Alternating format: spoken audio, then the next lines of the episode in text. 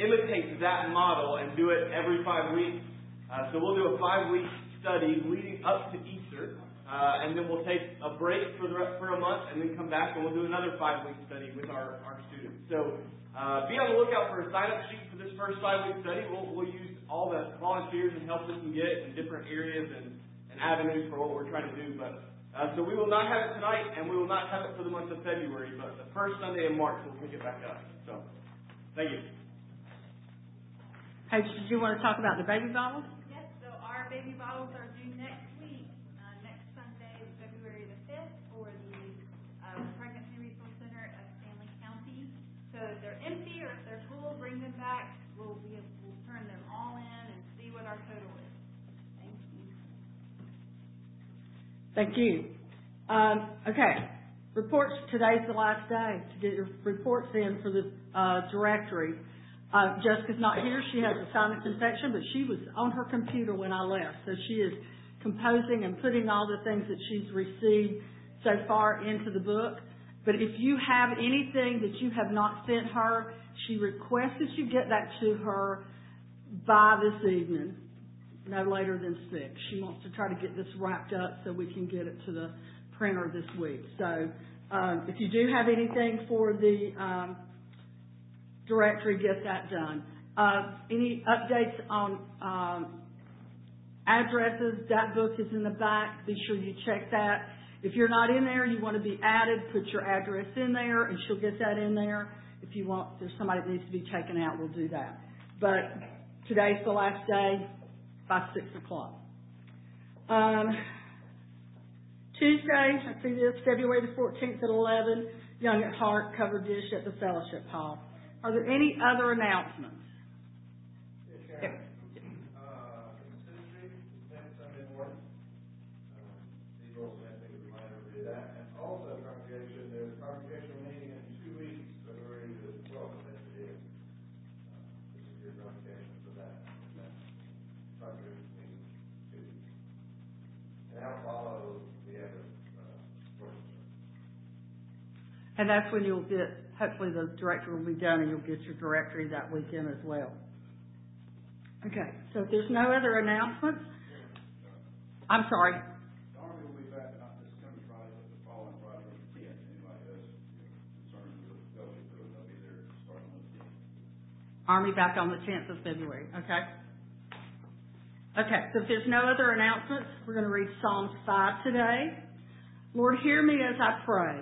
Pay attention to my groaning. Listen to my cry for help, my King and my God. For I pray to no one but you. Listen to my voice in the morning, Lord. Each morning I bring my request to you and wait expectantly. O God, you take no pleasure in wickedness. You cannot tolerate the sins of the wicked. Therefore the proud may be, may not stand in your presence, for you hate all who do evil. You will destroy those who tell lies. The Lord detests murderers and deceivers. Because of your unfailing love, I can enter your home, house. I will worship at your temple with deepest awe. Lead me in the right path, O Lord, or my enemies will conquer me. Make my way plain for me to follow. My enemies cannot speak a truthful word. Their deepest desire is to destroy others. Their talk is foul like the stench from an open grave. Their tongues are filled with flattery. O oh God, declare them guilty. Let them be caught in their own traps. Drive them away because of their many sins, for they have rebelled against you. But let all who take refuge in you rejoice. Let them sing joyful praises forever. Spread your protection over them, at, that all who love your name may be filled with joy. For you bless the godly, O Lord. You summon them all with your shield of love. Now, if you'll stand with me, we'll open with hymn number 358, Love Divine, All Loves Excelling.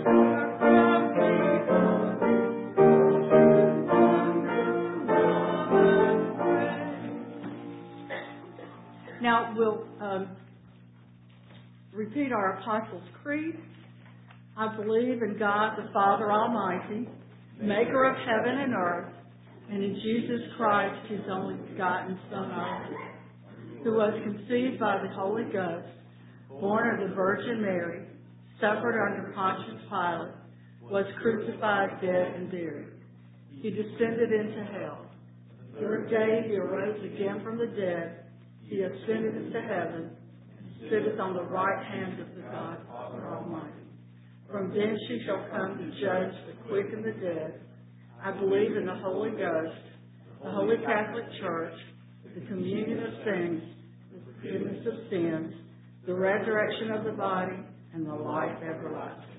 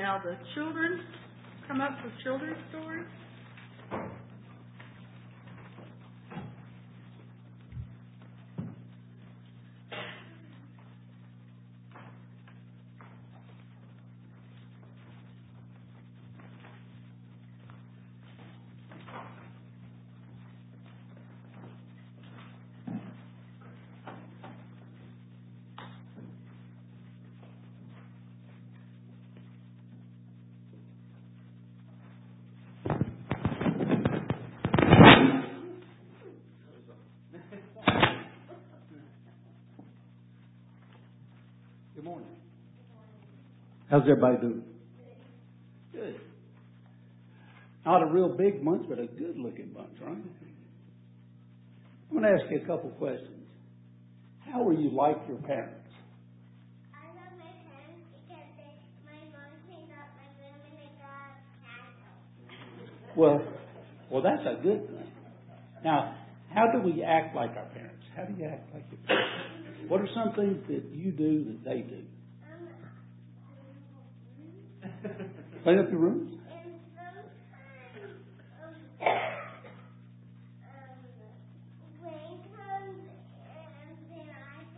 rain, go away. Well, do do you Dry things it away. do you do you pull for the same sports teams? Okay. Do you do you like to do the same things, like maybe read or cook or? Yeah. Well, those are all things that we do that are like our parents that we learn learn how to do. Those are learned things. And I copy Eddie. You copy it? Well, sometimes after our brothers too, right? Um, do do you look like your mom and dad? Yes, yeah. Like maybe same hair color, same eye color? Um, mine like me. Well, what about what about your red hair? Who has red hair like you?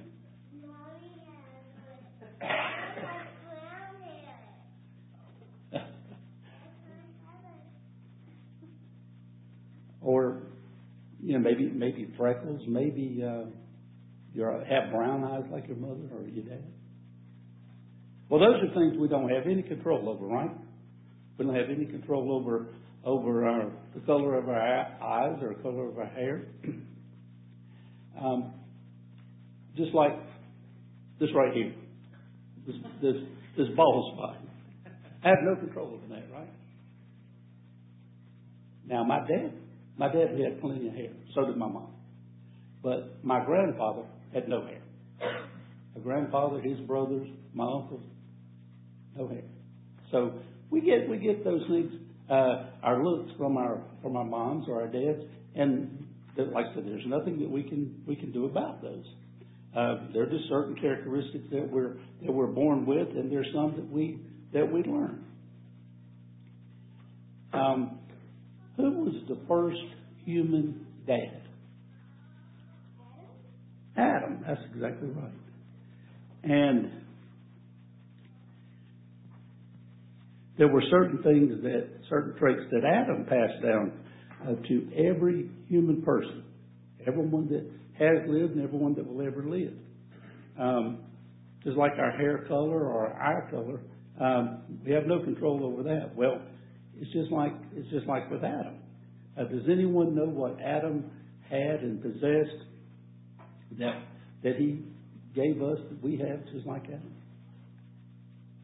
Do have a, have a clue? Sin, exactly. Because we all remember the story about uh, Adam and Eve in the garden eating, eating the fruit, and they they disobeyed God, right? And because they disobeyed God, uh, Adam had sin, and Adam passed that sin on to each and every uh, human that would that would live. And there was nothing that uh, that he could do about it or we could do about it, right? Um, so we needed we need someone that would come and save us from that sin. Someone did, and we know who that is, right? Exactly. So Jesus came, and he was not like Adam because he didn't have sin. Adam had sin, and all mankind had sin. But he didn't, and he didn't look like Adam either. He looked like his heavenly Father. So Christ took Adam's sin away, took Adam's sin away from all of us, and he takes takes it away when we uh, believe in him and come to know him as our Savior. And when we have that faith and we start to believe and we come to know him and, and grow in him and grow in faith, then we will look more like him and act more like him. Let's pray. Heavenly Father, we thank you for these children. Father, we thank you that you send them to us. And we pray that you would help them to grow and help them to, to learn of you and, and to come to know you as their Lord and Savior. And Father, we pray that you would help all of us as we grow in you, that we would become more like you in looks and in action. This asks in your Son Jesus' name. Amen.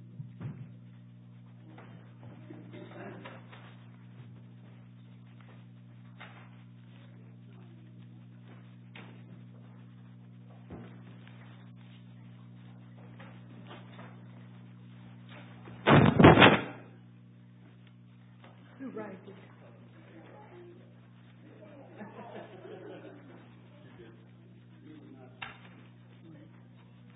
Now, if you'll stand, we'll sing hymn number two sixty-four, in Christ, in the cross of Christ our glory.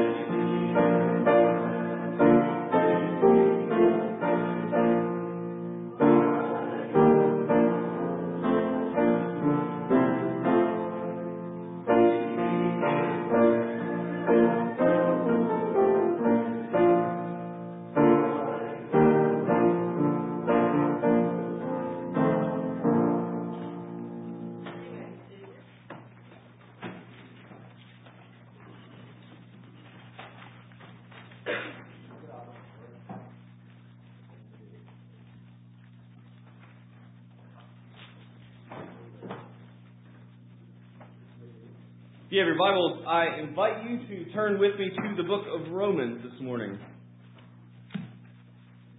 This morning we are continuing through our study of Romans together and looking this morning we, we will be finishing uh, the fifth chapter of Romans as we study this uh, this passage together.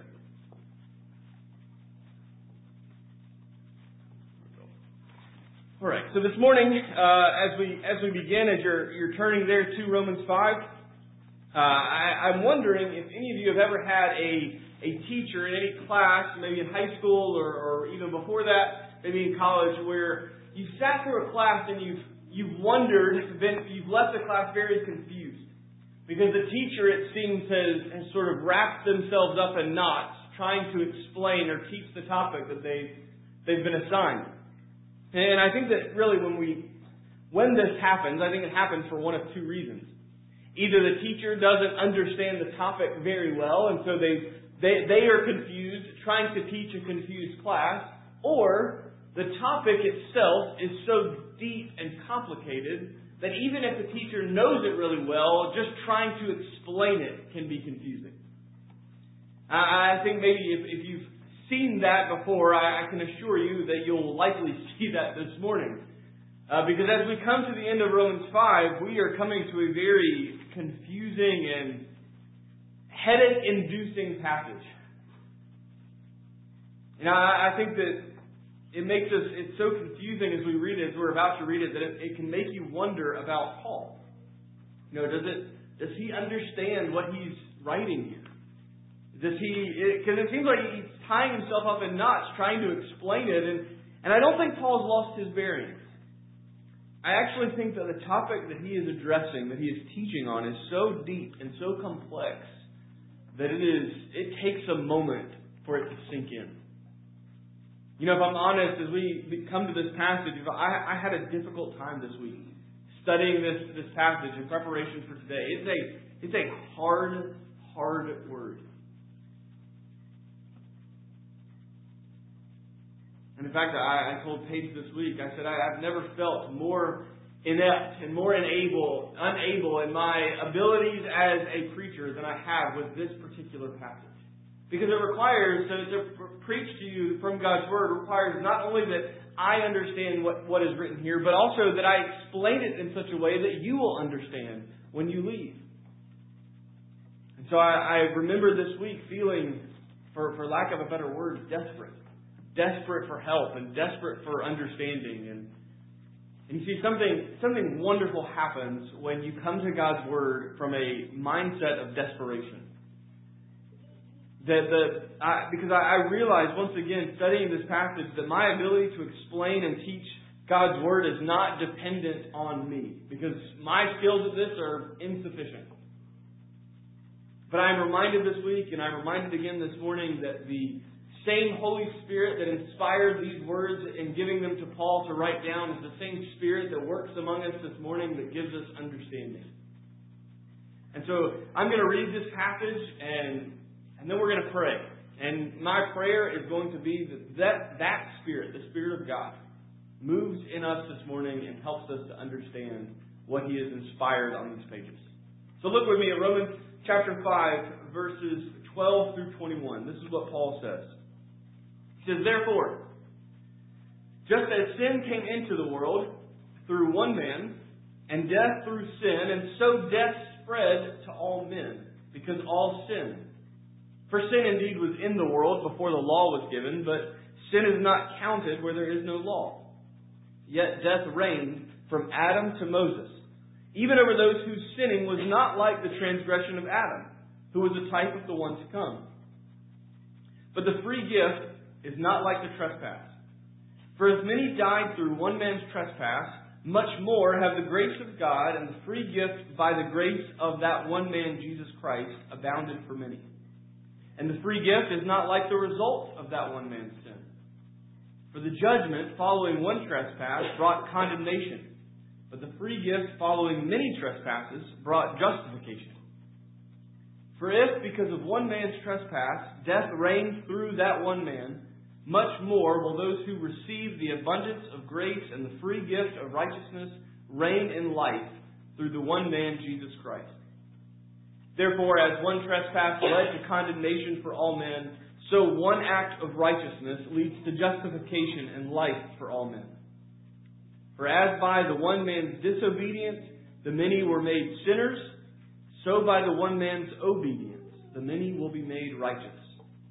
Now the law came in to increase the trespass, but where sin increased, grace abounded all the more, so that as sin reigned in death, grace also might reign through righteousness, leading to eternal life through Jesus Christ our Lord. The grass withers and the flowers fade, but the word of the Lord stands forever. Pray with me.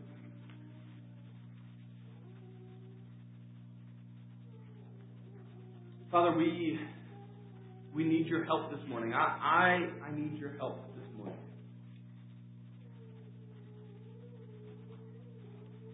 I feel ill-equipped and insufficient standing before your word this morning. God, we are reminded that it is not the preacher that we worship. It is not the, the power of the preacher's skill in speaking. It is your word that we've come to hear. And that we've come to know. So, Father, would you send your Spirit among us this morning to give us understanding, but more than that, to give us faith. To give us eyes to see which we cannot see, to give us ears to hear which we cannot hear, to to give us hearts to believe which we cannot believe on our own. Speak through me this morning, Father, and let your word go forth and bear fruit, that it not return empty and void. Be glorified in us this morning. It's in Christ's name we pray.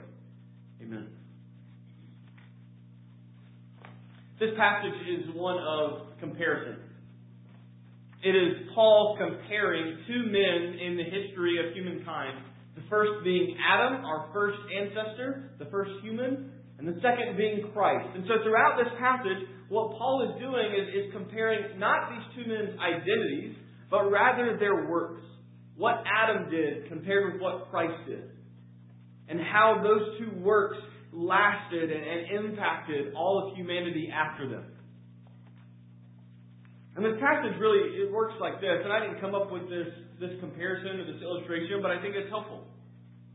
Um, men, you know this. Women, you know this as well if you've gone with them when they've gone to purchase you diamonds.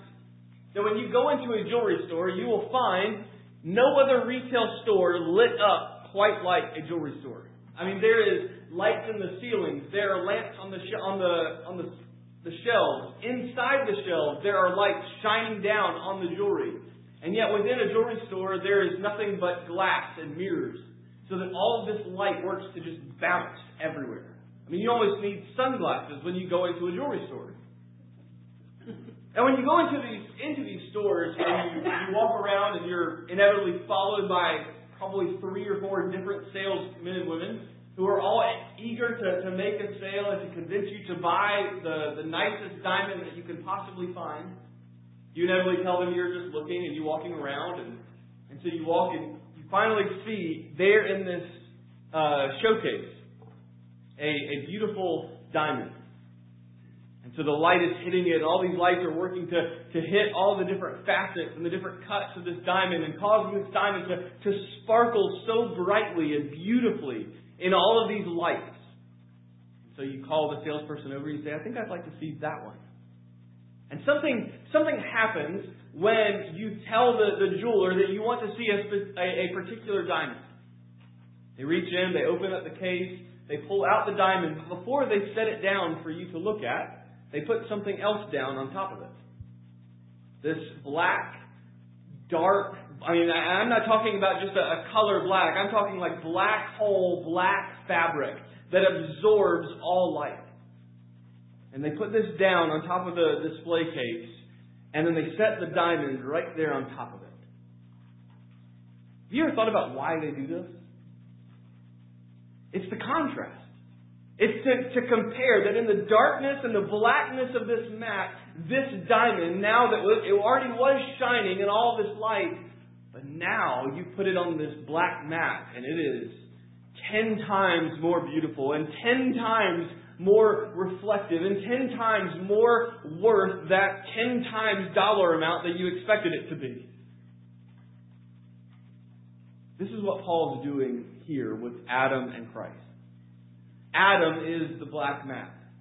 He is setting down this black mat on top of this display case and showing you the darkness of Adam's sin. But then on top of that black mat, he places this most exquisite, most beautiful, most reflective diamond of Jesus and his works of righteousness. And how he says to you, this diamond is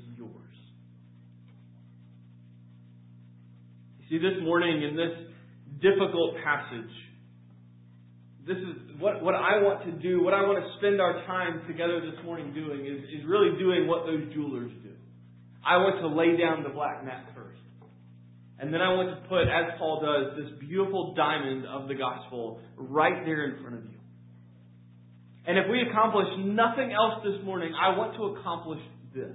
I want you to see how truly beautiful that diamond of Jesus is.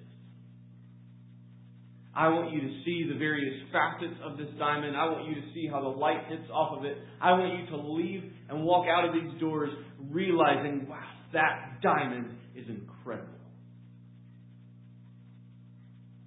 And if we can do that, then I think we'll have understood what Paul is saying here in Romans 5. So first, let's look at this, this black map, this Adam. You see, as we begin in the passage, Paul is, is pointing to Adam's first sin. He says, as sin came into the world through one man, this one man is Adam. And we know this if we've read through Scripture or grown up or even close to or next door to a church, you know the story of Eden. How Adam and Eve were in the garden with God, and God gave them one command don't eat the fruit of that tree. Do they eat the fruit of that tree. Adam sinned. And in this sin, God told them explicitly before they did that if you eat the fruit, you're going to die. And when they ate the fruit, when they bit into that forbidden fruit, death entered the world. And Paul says in verse 12, then that death spread to all because all sinned. And really, this is the first hiccup in this passage. This is the first place where we need to stop and really understand what Paul is saying before moving on. Because it even causes Paul to stop what he was saying so that he could make sure everyone followed him. You see, throughout this passage, Paul is doing this comparison where he's saying, just as Adam, so like Christ. Or just as the sin, so like the free gift. There's this comparison language that Paul is giving where he says, just as and so. Just as and so. So you get in verse 12, therefore, just as sin, and then you actually never get the so because Paul has to stop to make sure everyone's following. So, what does Paul mean by saying that all sin? I think it's really two options here. Is he saying that everyone is guilty of individual sins, sins that we ourselves as individuals do, and that because of our personal sins, death comes to us? Or is he saying that Adam, as our representative figure, sinned, and because he represents us, we sinned in him, and because of his sin, death comes to us. You see, I think there's a there's a mystery here. This is this is one of those things that we, we may struggle to understand this morning, but but that's okay because there's a mystery, there's there's a depth and a complexity here that might be beyond our full grasp of understanding, and that's okay. But I think if we attempt for just a moment to sort of plumb the deep waters, I think this is important. I believe that Adam was a real historical person. He's not a myth, he's not a legend, he's not some story that we tell our kids because it helps us understand what happened. I think Adam actually walked in the garden with God. Adam actually lived with his wife and with his children. I think Adam actually bit a fruit that he wasn't supposed to eat. That's history, not myth. And I think the stories of Genesis are more than myths and more than stories. They are history. But I also believe that while Adam was a historical person, that he was also a representative figure for us. That he was the first man. And really, this, this sounds more complicated than it is, this representative language. Because we, we do this type of representative thinking and speaking all the time. Imagine several years ago when the Olympics were on. And you're sitting there in your sweatpants with a, a jar of cookie dough on your lap, and you're watching Michael Phelps and Katie Ledecky break world record after world record and just swimming up and down the, the lanes of these pools in remarkable speed. And they're winning gold medal after gold medal after gold medal. And so later that day, you run into a friend of yours who missed the Olympics and didn't get to see it. And so they come to you and they say, Hey, I missed it. Who won the gold? You inevitably will respond, We did. Now, what your sweatpants and cookie dough have contributed to those gold medals, I'll leave for you to decide. But we say this all the time. If you're a Chapel Hill fan and somebody says, Who won the basketball game? You'll inevitably say, We lost. Because that's what Chapel Hill does, right? Sorry, I had to throw it in there, Yeah. But but we do this all the time. We say this that we we won or we lost or or we contributed. But in reality, we have no connections to the team's successes or failures. And this is what Paul is saying here. Adam is our representative. Adam is the one who sinned. He is the one who ate the fruit, who disobeyed God's command. And Paul is asking here in Romans 5, well, who sinned in, in Eden? To which he then responds and says, We did. Who won the game? We did. Who sinned in Eden? We did.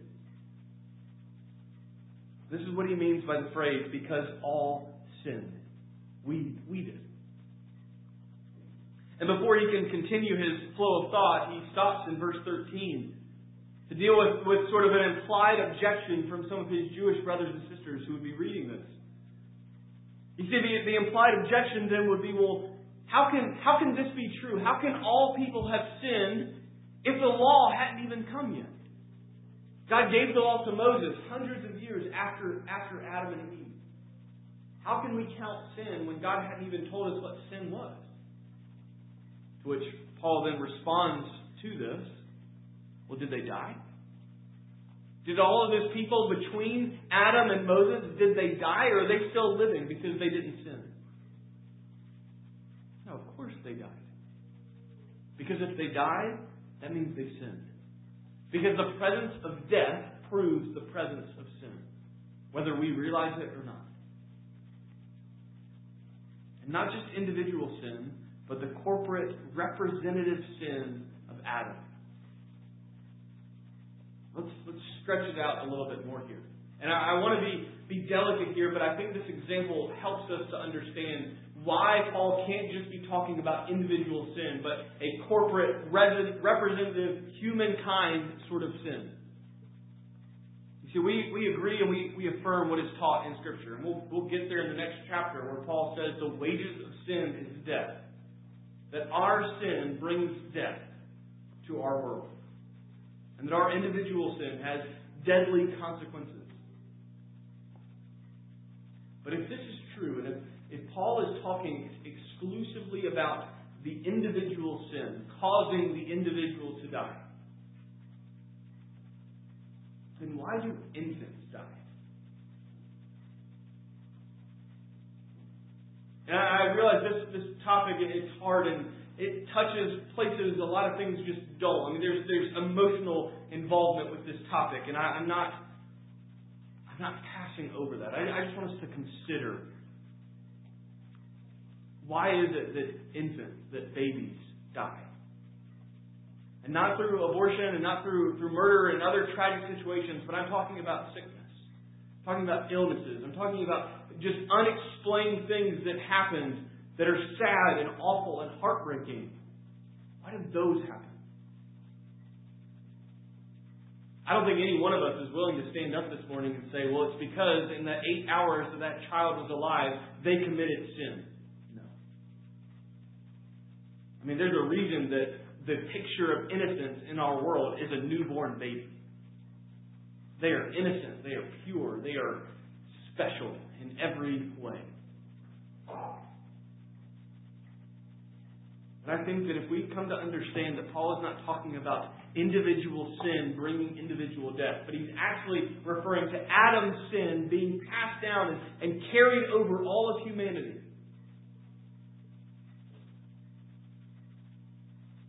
And we can understand the reason that babies die is not because that baby has committed a sin, but because he belongs to Adam's race.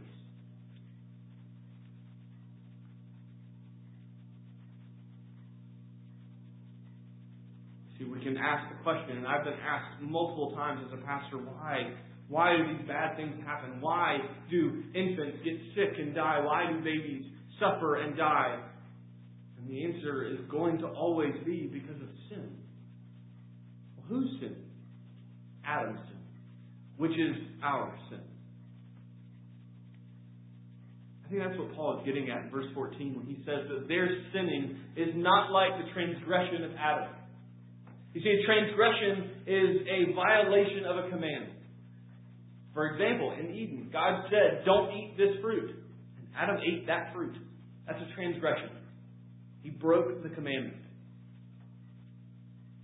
But even in times where God did not give His law, even at times where God did not say, you cannot do this, or you should do this, or you shouldn't do this, even in times where that is not available, there's still sin and there's still death.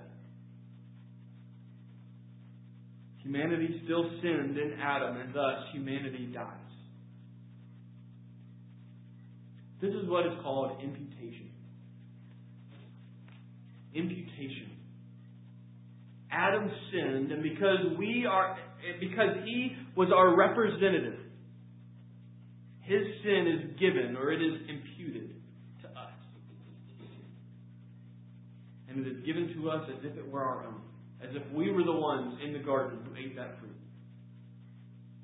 And because of Adam's sin, which has been imputed to us, this is why we die. And I realize this is this is not easy for us to, to grasp or to wrestle with. I mean, especially because we live in one of in one of the most individualized societies of all of human history. You tell me that I made a mistake, that I, I committed a sin, and that my sin deserves to be punished, I, I can own that. It was my mistake, I did it, I deserve punishment for it. But you tell me that someone else sinned and now I have to deal with it? You tell me that someone sinned millennia ago and now that's on me?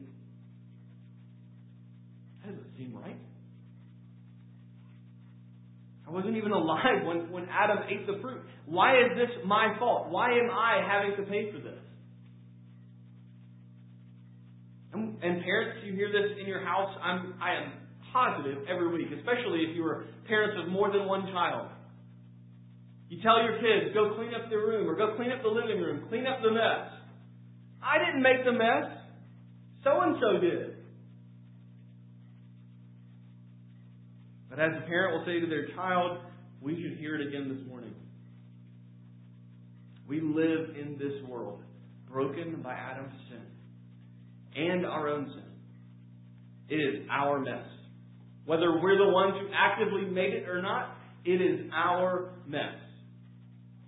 And it doesn't matter who did it first or, or whether we were around when it happened. Here is this mess of sin and brokenness and sadness. And it's ours.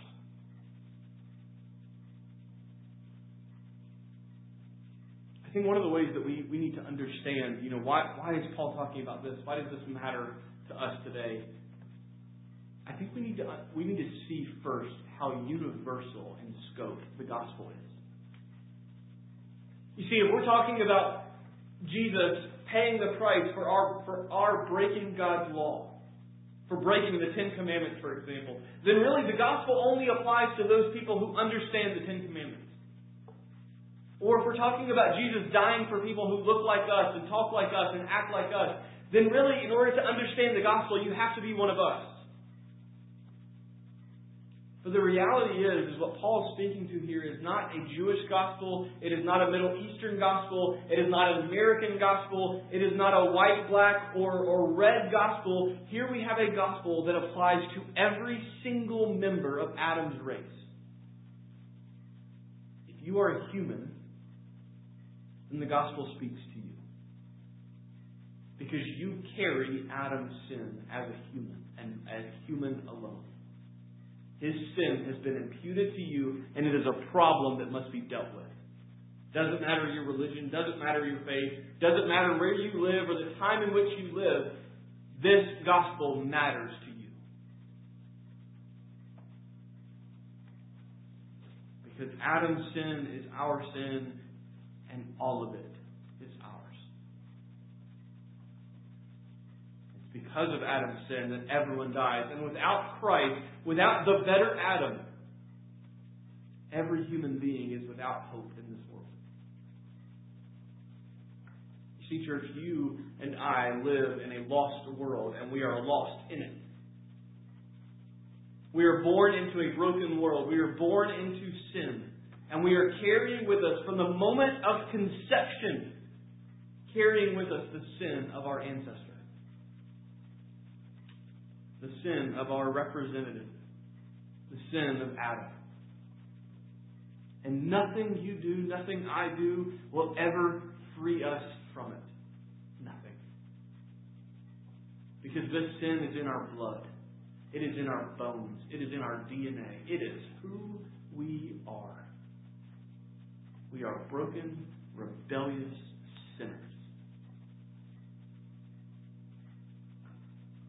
How can we ever be freed from this? How can who we are ever change? Well, we need someone to impute to us something better than what Adam imputed to us. We need a better representative than Adam.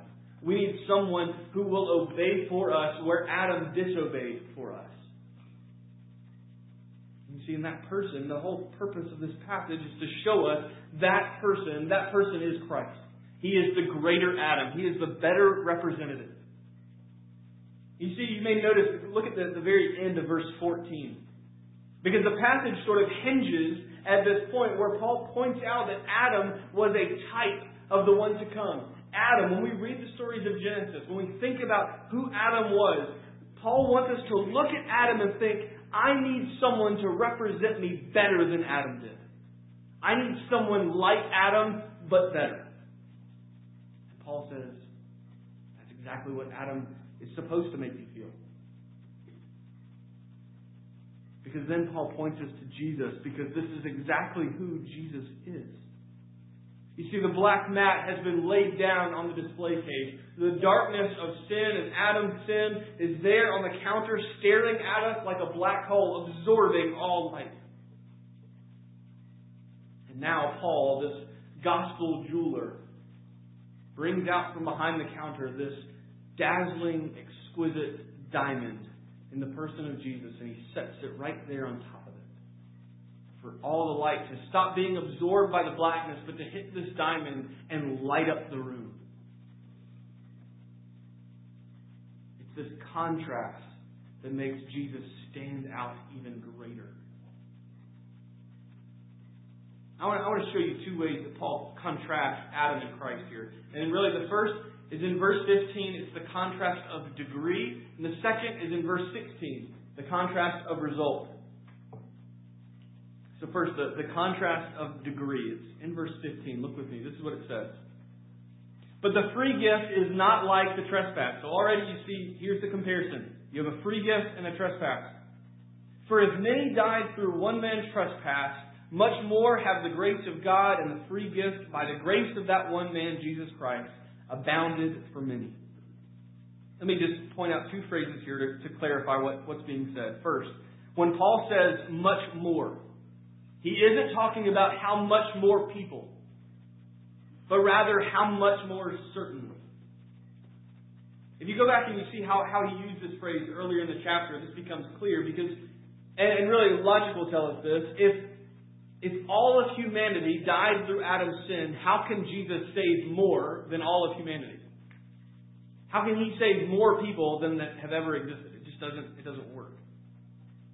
But rather what Paul is saying is that this is a matter of certainty and not quantity. If you know that this world is broken by sin and death, if you know that, if you know that this is a certainty, maybe you've even been guilty of saying there's only two certainties in life, death and taxes, You and I know that death is, is certain. No escaping it. And if you, Paul is saying that if you know that death is certain, then you can be even more certain that in Christ there is life.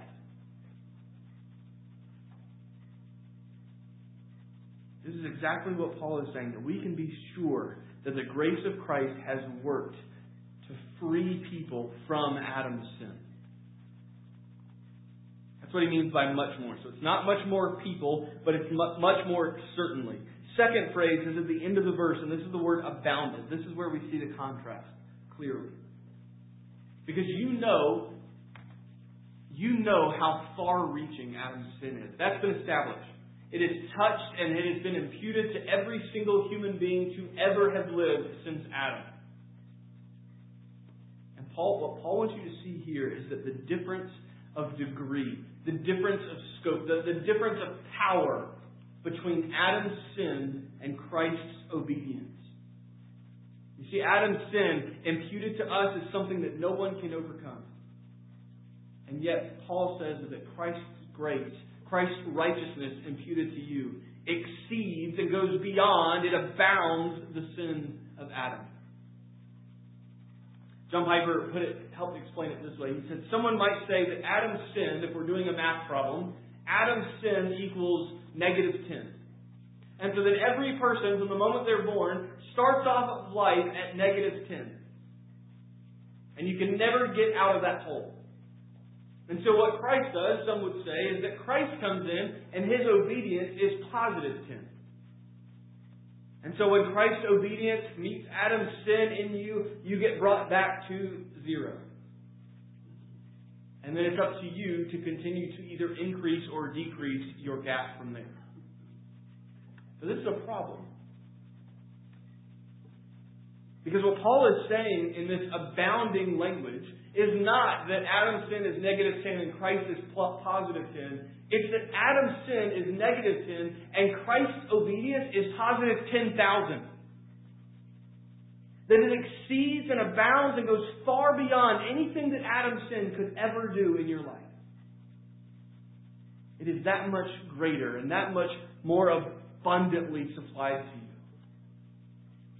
that the degree in which Adam's sin has impacted your life and impacted your world is nothing in comparison to the way that Christ's obedience for you has changed everything. The work of Christ excels in every measure the sin, uh, in every measure the sin of Adam. And this contrast of degree is beautiful, wonderful news for us. We need this. Second contrast that Paul gives is this contrast of result. And you see this in verse 16. Says, The free gift is not like the result of that one man's sin. For, for the judgment following one trespass brought condemnation, but the free gift following many trespasses brought justification. What did Adam's sin lead to? It led to judgment. It led to condemnation. It led to death.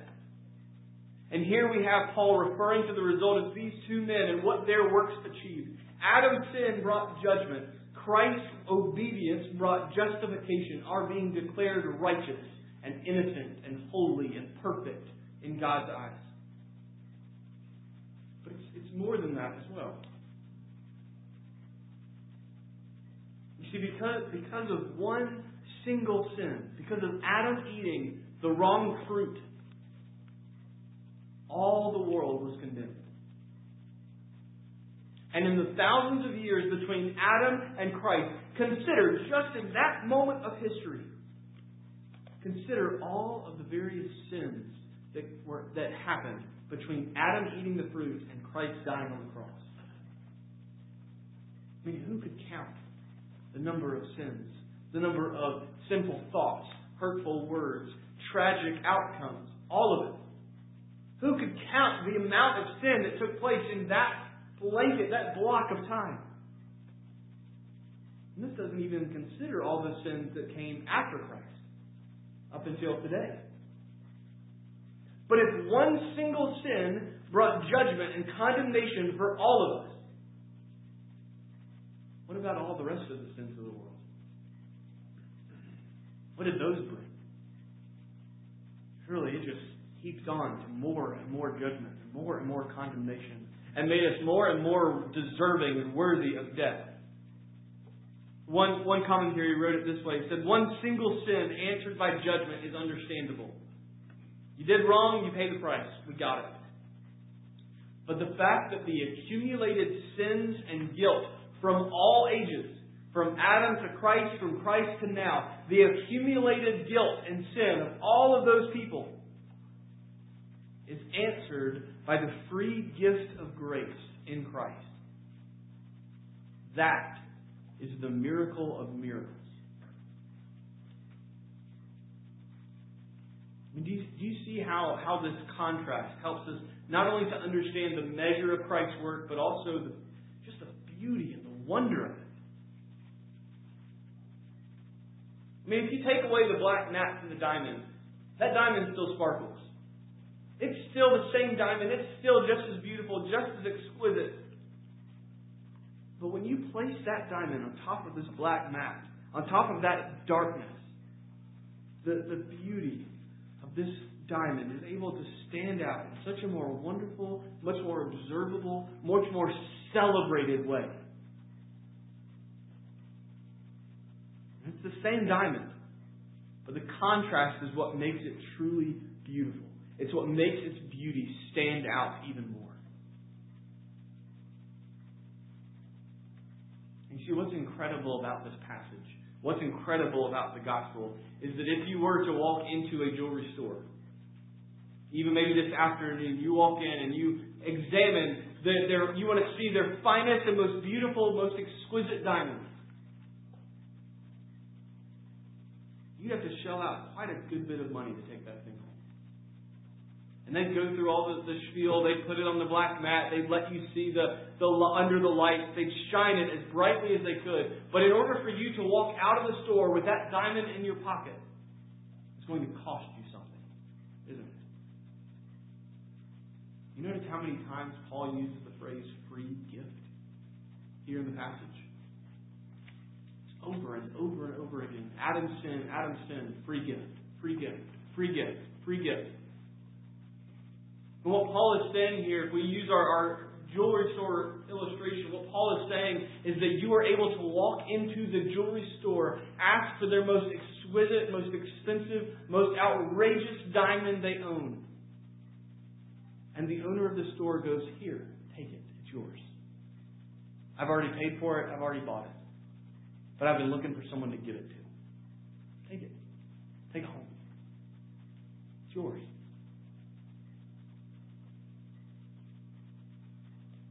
I think there's something about us that we would be more blown away by a jewelry store giving us a free diamond than we would be the work of Christ giving us his righteousness.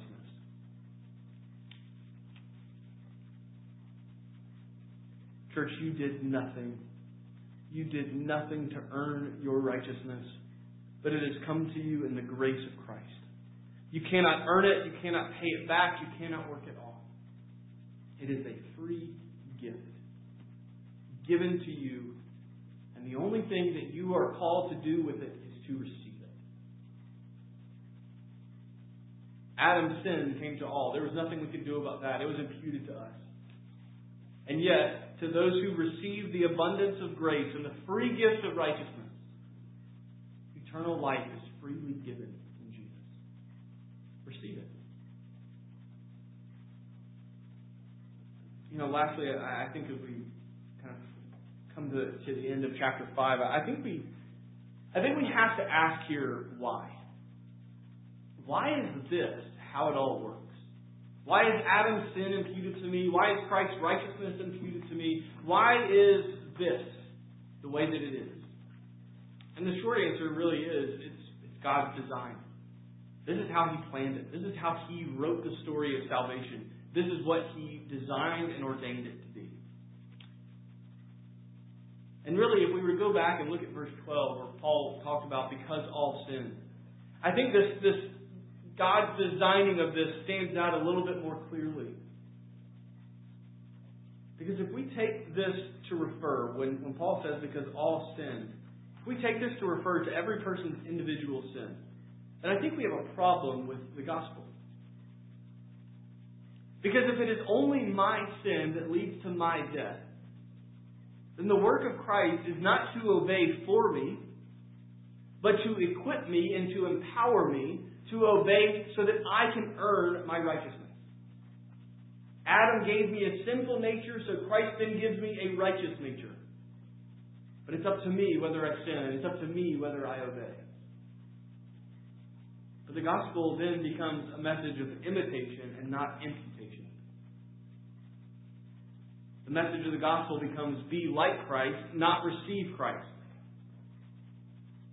And that's not what Scripture teaches us. But if it's Adam's sin imputed to me, then there's nothing I can do to remove it. Which means that I don't need a Savior who gives me the tools to obey. I need a Savior who will obey for me. I need someone who can impute to me a righteousness that is greater than the sin that was given to me.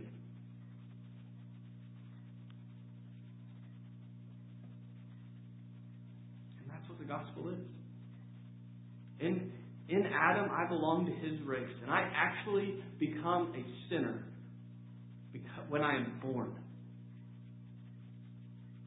It's true. I, I was born a sinner, and so were you. There's nothing you can do to change that. No more than as Ray taught the kids, no more than you can do to change the color of your hair or make it grow back. But the, but the true glory of the gospel is that in Christ I actually become righteous. Just as I actually became sinful when I was born, so I actually become righteous when I am born again in Jesus. Not righteous like, not righteous capable, but that I am righteous here and now and forever. And if you're tracking with me on this, then you can then we can come back to this question of why. Why does this work the way that it does? This is God's design, then why did He design it this way? Because who receives the glory and the praise and the honor for the way salvation works? You or Him? If I cannot save myself or I cannot remove the stain of sin from me, then I am powerless. And what I need is someone to be powerful for me. And that's who Christ is. Through this, we not only see the power and the effectiveness of Christ's work, but we also see the glory of God on display as He saves sinners by His design, by His plan. And even more than that, if you've been with us over the last few weeks, if we've been in Romans 5, we've been talking about this theme of assurance. How is it that we can know that we are saved without a shadow of a doubt? And Romans 5, this last section, does nothing but add to that assurance. If you did not earn your salvation, then you cannot lose your salvation. If you did not earn your righteousness, then you cannot lose it. But instead, that righteousness was imputed to you, it was given to you, free of charge. It cannot be lost by you.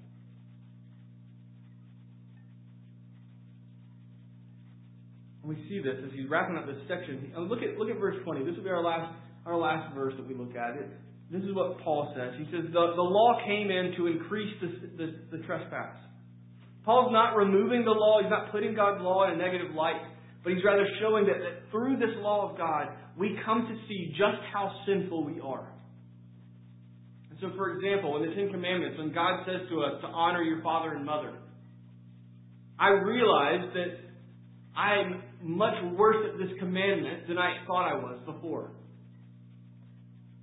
If God had never told me to honor your father and your mother, then I would think that I'm a pretty good kid, that I do a pretty good job of this. But when I stare into the perfection and the requirement of God's law to honor my parents, I realize, well, I don't know that I do it every day. And I don't know that I do it as, as I should. See, without the law telling me this, then I would never know just how bad off I am. And it's not that His law made my sin worse, but rather that His law opens my eyes to see it clearer. Maybe the reason so many people today have come to think of themselves as basically good is because they've spent less and less time looking into the mirror of God's law. You see, church, you are far worse off than you ever thought possible. But Paul doesn't leave us in despair at the condition of our sin. He continues in verse 20. He says, But where sin increased, grace abounded all the more. If the law tells me that I am worse off than I ever knew, then the grace of Christ tells me that He is greater still. And when I look at God's law over and over again, when I continue to see my sin over and over again, that it runs deeper than I ever thought, then in the grace of Christ I am reminded over and over again His grace is greater than all of my sin. Robert Murray M'Cheyne said it best. He said, There's more grace in Christ than there is sin in you.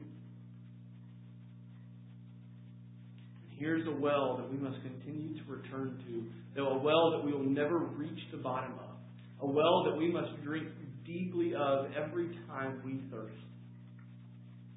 Grace of Christ is a, an unending supply.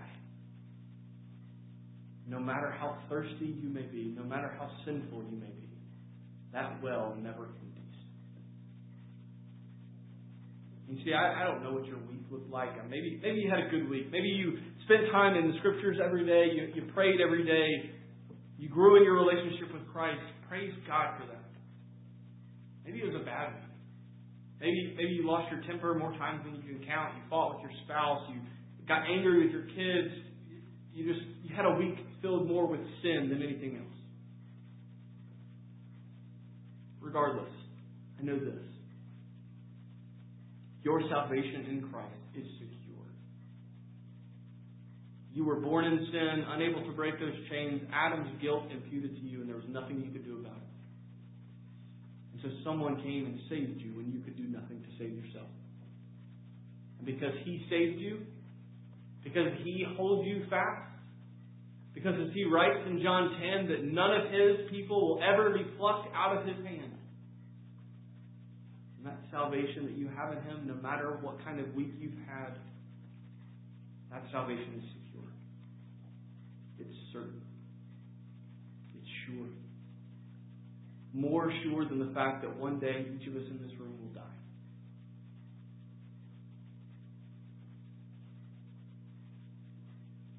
See, the gospel is a message not about imitation. It's not about be like this and do like this and copy this. The gospel is not a message of imitation. It is a message of imputation. Sin was given to you. And righteousness, a greater righteousness, was given cannot imitate Christ or use Christ to accomplish your own righteousness, but it must be given, freely given, and received by you.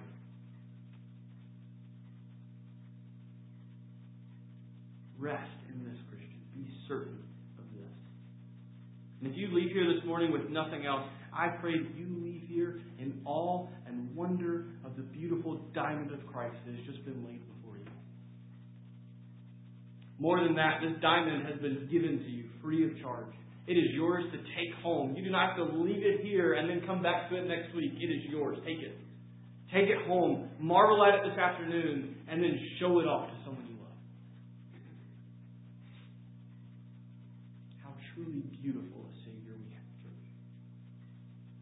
His righteousness goes far beyond anything that we could ever do, any sin that we could ever bring to Him. His righteousness covers it all. Pray with me.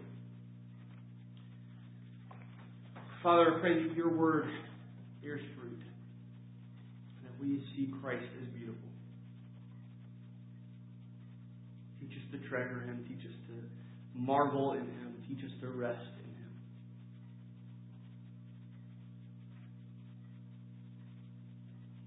Help us, Father. It's in Christ's name we pray. Every week, as we respond here this morning, uh, we'll respond to the preaching of God's Word by taking communion together. Uh, Ron is at the back. If you need the elements, uh, just raise your hand. He'll bring it to you. But this morning, uh, as we as we come to this table, I, I feel I feel like the gospel shines a little bit brighter in the table every week. And I, I don't know if you feel this or you see this as well, but there's just something about taking the taking the table together every week that it hasn't hasn't gotten old yet. At least not for me. I hope not for you. Because every week as we come to this table, we are given a visible, tangible, touchable, and tasteable reminder of what Christ has done. And here we have, Christian, this, this truth that your sin from the moment of birth, imputed to you from Adam, and all the things that you yourself have done, has deserved death. But in Christ, that debt has been paid completely and fully. The body of Christ broken for you.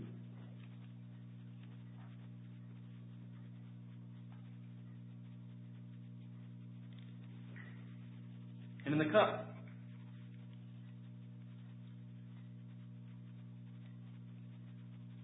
seems that so often we lose sight of the diamond that we have in our possession. That we've forgotten just how beautiful it is. Church, the day is coming when that diamond will not just sit in a pocket or in a safe or in a vault, but he will walk with us. And he will, he will be with us, and we will be with him. Come quickly, Lord Jesus, to the kingdom.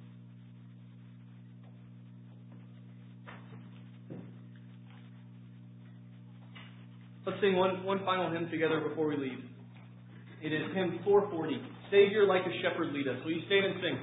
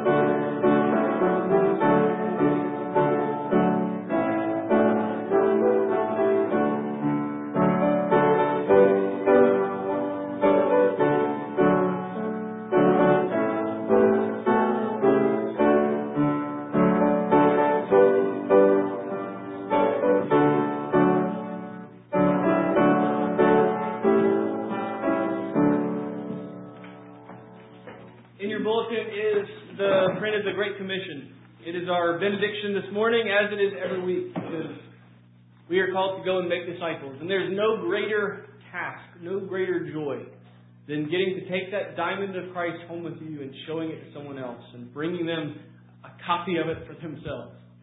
Church, go and make disciples this week and share this diamond that you've been given. Say the Great Commission aloud with me this morning. And Jesus said to them, All authority in heaven and earth has been given to me.